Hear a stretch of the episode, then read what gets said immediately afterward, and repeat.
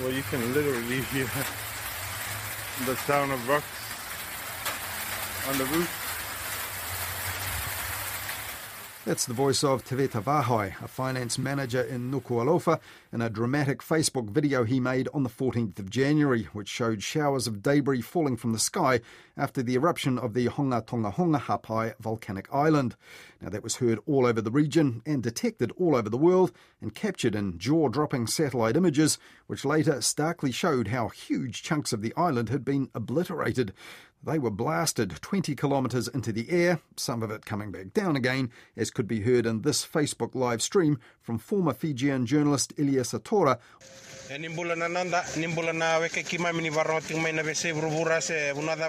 Online eyewitness accounts like those in the immediate aftermath left no doubt about how serious this was, though it was far from clear just how widespread the damage was or how deadly the disaster had been and in the hours and the days that followed, getting the facts from a distance here and getting actual news reports out from there became all but impossible.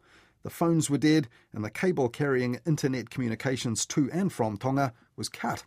The acting United Nations coordinator in the Pacific told RNZ this. Um, I've worked in a lot of emergencies, but uh, this is one of the hardest in terms of communicating and trying to, to get information from there with the, the severing of the sea cable that comes from Fiji, they're just cut off uh, completely. So we're relying 100% on satellite uh, phones. And five days after the eruption, RNZ Pacific's manager Moera Tuilaepa Taylor told Morning Report things weren't much better. It's the first disaster where there has been complete silence. You know, often we were able to get some government disaster management office. We just heard nothing. So that has really made a lot of people very anxious. I know that the Australian High Commission has been providing a sat phone, and so people have been trying to reach in their families via there just to make sure that they're okay. And even those sat phones they were relying on weren't always reliable, with all the gunk in the atmosphere interfering intermittently with the signals. So what other communication options were there? You always have people involved in ham radio, and they're always saying, We're very useful in an emergency. Are there any people out there with ham radio, and have they spoken to people in Tonga? News Talk ZB talk host Marcus Lush on the 18th of January with a good question. His listeners didn't have the answer, but others were also looking, such as a ham radio group in Australia, though their news wasn't good. Now, there are no known permanent amateur radio operators uh, in Tonga. I spoke to Rolly ZL1BQD. He activated as part of a DXpedition using the call sign A35RR. Rolly said that he is involved with one of their local FM broadcast stations uh, up on the main island, but he's been unable to get hold of them in any way yet. And that same day, a San Francisco CBS TV station reported that ham radio operators there were also transmitting in vain. The antenna above his Walnut Creek home is pointed toward Tonga. But so far, he hasn't been able to pick up anything recognizable. Any news, especially positive news, is being received gratefully by friends and family who, so far, have been left to imagine the worst. Now, no news organisation wants to leave people to imagine the worst days after a disaster when even the basics like the number of deaths couldn't be confirmed. Now, the best reporting option is, of course, to go and see for yourself, but in the COVID era, that is even more complicated. Last Tuesday, TVNZ's One News reported this. To the latest news out of Tonga, an Australian naval ship taking aid to the island nation is now a COVID carrier. HMAS Adelaide left for Tonga last Friday carrying much needed supplies, but at least 23 of the more than 600 crew members have since tested positive for COVID. So, with tens of thousands of Tongan New Zealanders desperate for news, how did our reporters here tackle the task of reporting that story with so little to go on? I asked Newshub's Pacific correspondent Michael Morrah. It was unprecedented in terms of the duration of the blackout. Even during Category 4 and 5 cyclones, I haven't personally experienced a situation where phones, even, even social media, have been down for such a long period of time. We had contact with our friend and journalist in Nuku'alofa, Marian Kupu, just after the eruption. But after making that initial contact on the phone, we couldn't reach her at all until five days later. So everything went down in Tonga. In fact, the Prime Minister told me just one local radio station was functional after the eruption and able to transmit, but it's still quite difficult. I mean, even interviewing the PM, I was texting him on his sat phone, and then he went to another building where the internet was quite good, um, and that allowed us to do a Zoom. One of the first places where news and information came from was the Ha'apai Island Group. So a reverend there managed to get a connection up using a setup provided by the University of South Pacific and notified Jenny Salesa at the time that there had been no deaths. Now, I've travelled to Ha'apai a number of times before and have used this connection to get stories back to New Zealand during Cyclone Ian in 2014, and it's quite an small sort of makeshift building on a hill. I don't know exactly how it all works, but it worked for us in terms of being able to get internet capacity to send stories back in 2014. And this has been a key method of communication. And I suppose at that point, yourself and your editors, they're trying to make a judgment. Okay, so is that the extent of devastation? Now it's a clean up thing. Or are you sitting there two or three days in still thinking, we don't know whether this is actually now worsening and things are absolutely desperate. And this is a story kind of should be on the way up, you know, internationally the relevance and importance of the story actually increased. In the absence of being able to speak to people on the ground, the story swiftly shifted to the agonising wait for families here in New Zealand to hear if their loved ones were okay. And so that's how I went about covering the story. We eventually established, of course, that the outer islands like Mango and Atata had been wiped out, all homes destroyed. And so I went about tracking down people who uh, you know, grew up on Mango, who could provide some insight from New Zealand about who lived there, what the injuries were, um, what it was like before the eruption. A reporter like yourself, you would want to go there and see this for yourself and report back. I'm sure you still do, but even with all the might and logistics of the Royal Australian Navy, you know, one of their lead ships there has now been described as a COVID carrier, and COVID is complicating what already would have been a, challenging kind of reporting trip to get there, right? Absolutely. I mean, in normal times without COVID 19, I would have been on the first flight out of Auckland. Attention then, of course, turned to whether we could travel with the New Zealand Defence Force. But of course, their main concern is also COVID 19, and they're working closely with the Tongan government, and the Tongan authorities have been very clear that any aid that is delivered is done so in a contactless manner.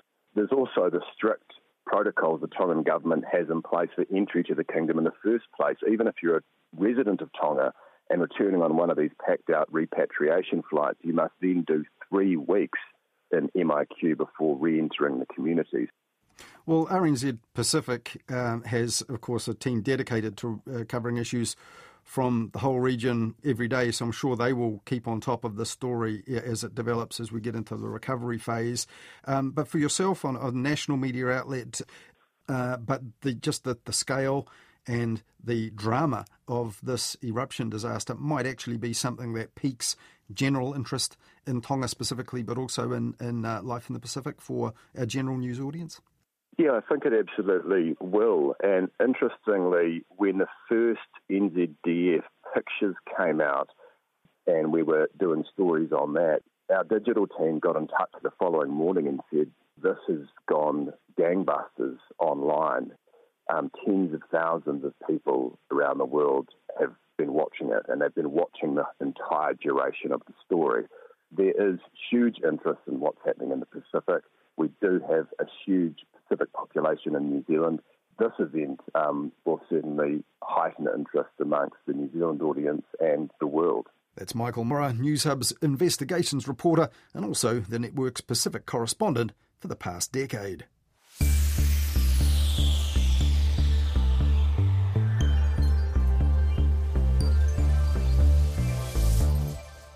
Now, one of Michael's colleagues in that time at Newshub was the political editor Tova O'Brien, who's been in the news over the holidays also, but not with her reporting. Instead, she's been the subject of the story about leaving Newshub's owner Discovery to join MediaWorks' new talk radio station, Today FM, as the host of a new show which was due to start soon but it can't start until March now because she's been barred from working for her new employer for three months after her current one enforced a restraint of trade clause in her contract. And in this week's Midweek Media Watch, Media Watch's Hayden Donnell talked to Karen Hay about the fallout from that and a bit of bad blood between the broadcasters.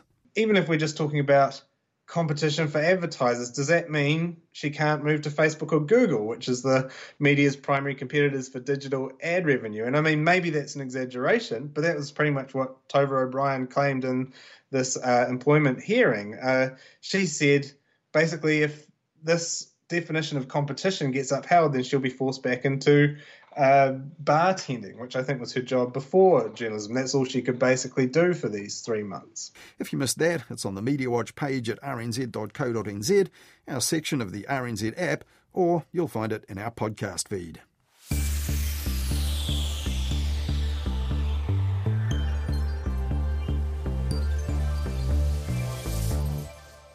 Midweek Media Watch last Wednesday was Media Watch's first offering since we went on a break last Christmas, but we were keeping our eyes and ears on what was going on in the media during the summer silly season. One item is in hot demand. The Panadol section is actually not a single Panadol. There's just nothing. There's no lozenges, no lozenges. That was a woman called Jan on Morning Report last Monday, talking to RNZ reporter Jordan Bond in an Auckland supermarket the morning after we all went into the red at midnight last Sunday. Now, along with everyone else's, journalists' hearts sank with that announcement at the prospect of the COVID crisis in the headlines every single day for the foreseeable future again. And reporting stuff like the panic purchasing of paracetamol at Pak'nSave again. This time it's because Omicron is here, ready or not and there's been quite a lot of comment and reporting in the media lately about how we're really not. Not for the upcoming big sick, with as much as a third of a million of us possibly out of circulation all at once at its peak. This week there's also been handy how to guides and cut out and keep type stuff in the media about how to deal with Omicron as and when we catch it. And there's also complacency to confront too. As of last week, just over half of us eligible had bothered to get boosted. And then there are those actively undermining the effort. Last month, Newshub exposed a doctor in Kaiapoi doling out dodgy COVID exceptions. She's now pivoted to making chocolate.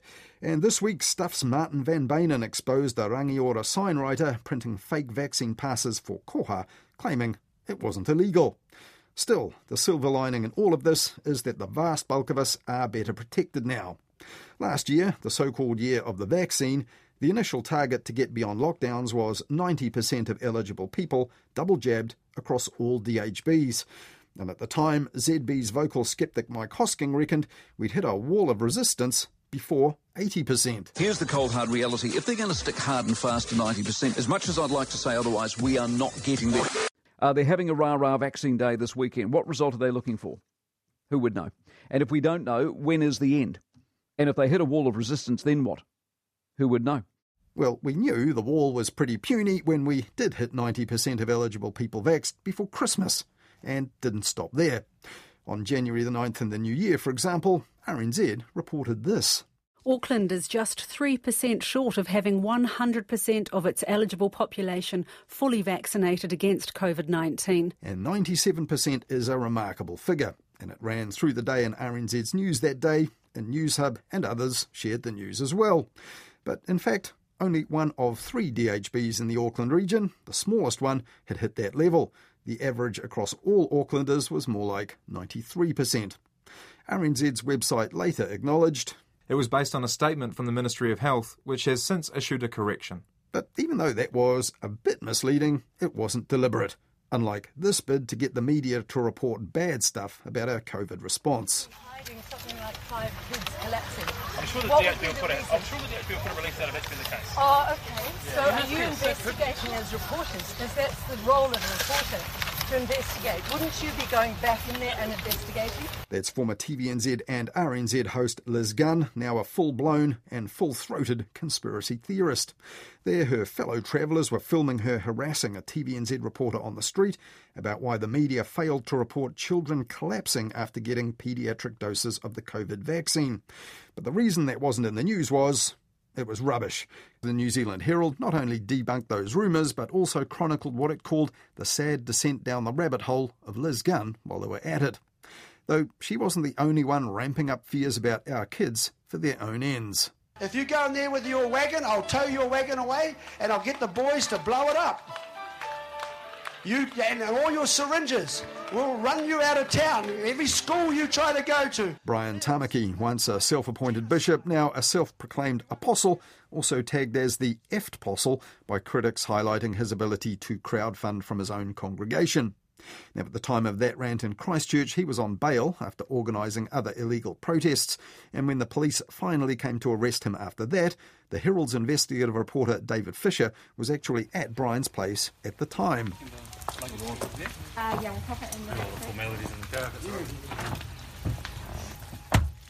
And catching those scenes was a bit of a bonus after Brian Tamaki refused to be interviewed by the Herald that day on what he said were his lawyer's orders though that left David Fisher wondering why Brian hadn't taken to heart any legal advice about the consequences of breaching bail by turning up to further protests after his first arrest last month.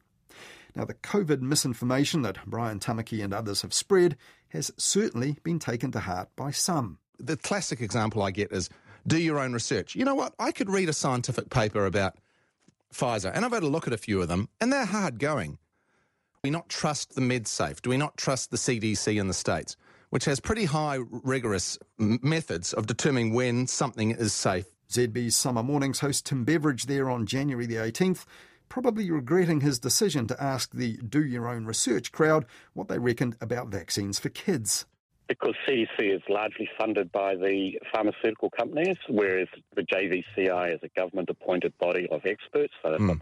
And what about MedSafe over here? Well, I think MedSafe is out of its depth, to be quite honest. Now, their caller John said he had two science degrees as well as two COVID jabs, and he said that he knew what he was talking about when he said that the UK's Joint Committee on Vaccination and Immunisation didn't recommend blanket vaccination of under 15s there. But John was way off about the Centre for Disease Control in the US being big pharma funded. Only 35 million US dollars of its annual budget comes from foundational grants or direct gifts, while $8 billion of it comes from the US government in congressional appropriations. Next up on ZB that day was Ray, who took her lead from personal experience of heart surgery, word of mouth, and YouTube. But I have no trust in the FDA mm. or MedSafe. Why not? Have you watched the documentary Dope Stick? No, no, I haven't watched the documentary. Well, there's, there's, there's a few of those um, sort of programs. Plenty more where she came from, though, on News Talk ZB, looking in similar places online. Hey, how's it going? Good, thanks. Um, are people aware that this whole pandemic can be found on the World Economic Forum website? Uh, Gary obviously lied to my producer there, um, but doesn't get very far. I mean, pandemic, give me a break. God's sakes. News Talk ZB's Tim Beveridge there, pleading for a break barely half an hour after asking the audience for their reckons. Though he did do a quick bit of his own research on the claims of caller John. And the Joint on Va- Committee on Vaccination and Immunisation in the UK has recommended vaccinations for about 330,000 younger children and also those living with someone who is immunosuppressed. So the argument of protecting your communities, they are going along with that as well and talks about the dose that's being given and that they will be reviewing it. And it's expected that they will approve the vaccine rollout among primary age children in about a month. That was written mid December. So, just for a bit of added context on that. A frustrated Tim Beveridge then pointed out that although the anti vax minority is vocal and very cranky, there aren't actually all that many of them. Uh, I can tell you from the text machine that the people who are triggered by this are the one or two percent who haven't got vaccinated very triggered by it. So maybe you know have a cup of tea and a lie down. However, the anti vaxxers who fill the airtime on talk radio are not likely to take that advice either.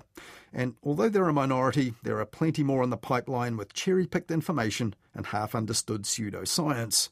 And UV penetrates everywhere. It can go everywhere. It, it can get into places that you can't wipe. No, well, look, John, everyone should be back at work in the next week or two, so try getting in touch again. There was another caller called John telling host Francesca Rudkin last weekend that flooding MIQ with virus killing UV light was the obvious answer. But when the BBC asked if this really could work, the boss of a specialist supplier to hospitals told them the one type of UV that could kill COVID is the deadly one that's filtered out by ozone in our atmosphere. You would literally be frying people. You know that gritty feeling you get if you look at the sun? It's like that times 10 just after a few seconds. Now, while getting COVIDiots on the line was no problem on talk radio, the Prime Minister's partner got called a bit of an idiot too after a pharmacy in Tauranga called him to say that a DJ mate of his was in the house wanting a rapid antigen test. Well, I read a little bit about it yesterday and I thought, oh, God, what an idiot. um, and I thought to myself, wonder how big a story this will be. And then I, um, I got the, my physical copy of the New Zealand Herald, and there's a, uh, well, it's probably a, about a foot high image of Clark Gayford that did indeed spark a summer mini scandal back in mid January when Clark Gayford apologised for causing confusion, though he didn't address the claims of COVID corruption coming from political critics and talkback callers. That was a dick move. And he's realised it was a dick move, and he's apologised for said dick move. And we've all made dick moves at some point in our lives. But whether it was a super scandal or a simple dick move, this was the point, according to ZB's Tim Beveridge. You know, how should the partners of prime ministers conduct themselves? Should they exclude themselves from Twitter? Should they exclude themselves from political conversations? I don't think so. Meanwhile, in the Herald, senior political reporter Thomas Coughlan harked back to the Roman regime, quoting the maxim Caesar's wife must be above suspicion. In secular New Zealand, where the COVID response is the closest thing we have to a state religion, it would be wise for political spouses to be as far away from the grit of the response as possible. And after that, News Talk ZB's Tim Dower cited another political COVID controversy earlier in the summer to National's COVID response spokesperson Chris Bishop. On the scale of offending, how does it compare to a National MP going to an anti vax rally? well, people make up their own mind about things. Um, now, it was National's controversial list MP who drew attention to her own attendance at that anti vax rally in Whanganui, not for the first time, in a Facebook post with a photo of her smiling in front of slogans from the anti vax protest group Voices for Freedom. But after her leader, Christopher Luxon, rang up, she deleted the post and said this instead. It has been pointed out to me that it could convey an anti vaccination message, which was never my intention. Though when the Herald's David Fisher trawled through her social media comments, he found dark accusations of government cover ups in pursuit of sinister objectives and people who favoured freedom being unjustly labelled, she said, as anti vaxxers. Harete Hipango's support of liberty became a liability for her leader, who said there'll be no more messages inconsistent with the party's vaccination stance in the future. Now, in an editorial last week, the New Zealand Herald said it hoped for a similar pivot from Brian Tamaki, who, the paper said, had painted himself into a corner, or more precisely, a remand cell, though he got out of that last Wednesday and back home to a 24 hour curfew after successfully challenging his judge's no bail ruling. The Herald reckoned, though, that now might be a good time for Brian Tamaki to walk the talk of Destiny Church's Man Up program, which the Apostle himself says puts men on the wrong path back on the straight and narrow. His followers might even follow suit if he did, the Herald hoped wishfully. And the fact that anti vaxxers are now on the outer, even though they make big news, was something ZB's Marcus Lush tried to point out the same night to a Brian Tamaki supporter called Joe. How's that worked out for Bishop Tamaki? He, look, he loves God. He's in jail. He's got jo- people. Djokovic can't, Djokovic can't play the game he loves. Tamaki's in jail.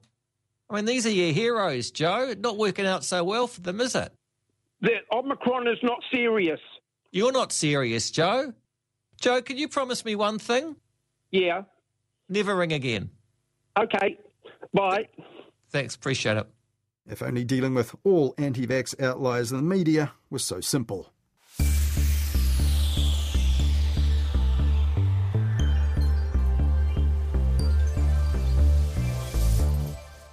While some said that locking up Brian Tamaki made him a bit of a martyr, one commentator suggested he might actually have been auditioning for the reality TV show I'm a Celebrity, Get Me Out of Here.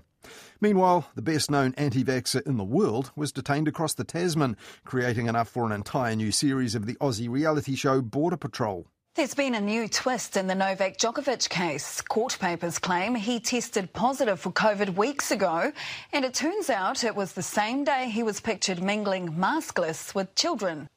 That whole saga also served up more than a week's worth of bulletin leading news, worth its weight in ratings, during the seasonal New Year news drought and it also sparked some memorable lines from papers like Sydney's tabloid The Daily Telegraph, which dubbed it the Novak's jockey viction under the front page headline Return of Serb. Everyone had strong opinions about this, it seems, including these Channel 7 news anchors whose off air pre bulletin chit chat was captured in a rough recording and released online. Novak Djokovic is a lying, sneaky yes. He's an asshole. asshole. He is an asshole. like, whatever way you look at it. Fell over his own lies, which is what happens, right? Yeah. Well, Seven's news chief said that Sweary Stuff's release was underhanded, cowardly, and even illegal, but the source of the leak turned out to be a high tech outfit that was offering automated on screen captions for the broadcaster called AI Media. Now, the paranoia of Novak Djokovic's rallies in Serbia also added legs to the yarn. Novak's father has just given the Serbian media one of the craziest statements I've ever seen, Eddie. I'll read you a bit of this now. He has told media, I have no idea what's going on. They're holding my son captive for five hours. If they don't let him go in half an hour, we will gather on the street. Can't believe that when I woke up this morning that this was unfolding. And even though this Serbia versus Straya tennis tussle had nothing much to do with us, editors here loved leading the news with it too. Once innocent pictures attending an awards night, followed by photos with children the next day. While his family in Serbia claimed that Novak's hotel detention was torture for him, it emerged that he got special exercise gear and special gluten free food, and there was an irony in who Novak Djokovic was sharing that detention hotel with. Dozens of refugees and asylum seekers being held in detention hotels in Melbourne. It's been all over global media, and that's what happens when you know the world's number one tennis player becomes involved. The fact that he was in the Park Hotel and at least experienced for just four days what you know these innocent refugees have have uh, had to suffer for over three thousand days. Uh, I'm hoping uh, at least is something positive to come out uh, of what's been an absolute mess. Now, the Australian Immigration Minister finally decided to send the Serbian sportsman home on a Friday night, a decision his critics claimed was timed to deflect media attention away from the government's bungled handling of COVID. And a similar accusation was levelled at the UK's Prime Minister Boris Johnson, who's reported to have a plan called Operation Red Meat to produce populist announcements designed to counter the string of Partygate revelations as they crop up and the Led by Donkeys satire team made viral videos subjecting Boris Johnson to a line of duty style anti corruption grilling. The party's over. Those were meetings of people at work talking Mother about. of God, you must think we were born yesterday, fella. And Boris Johnson was even getting it in the neck on TikTok from comedy songwriter Munya Chawawa, who was channeling Usher.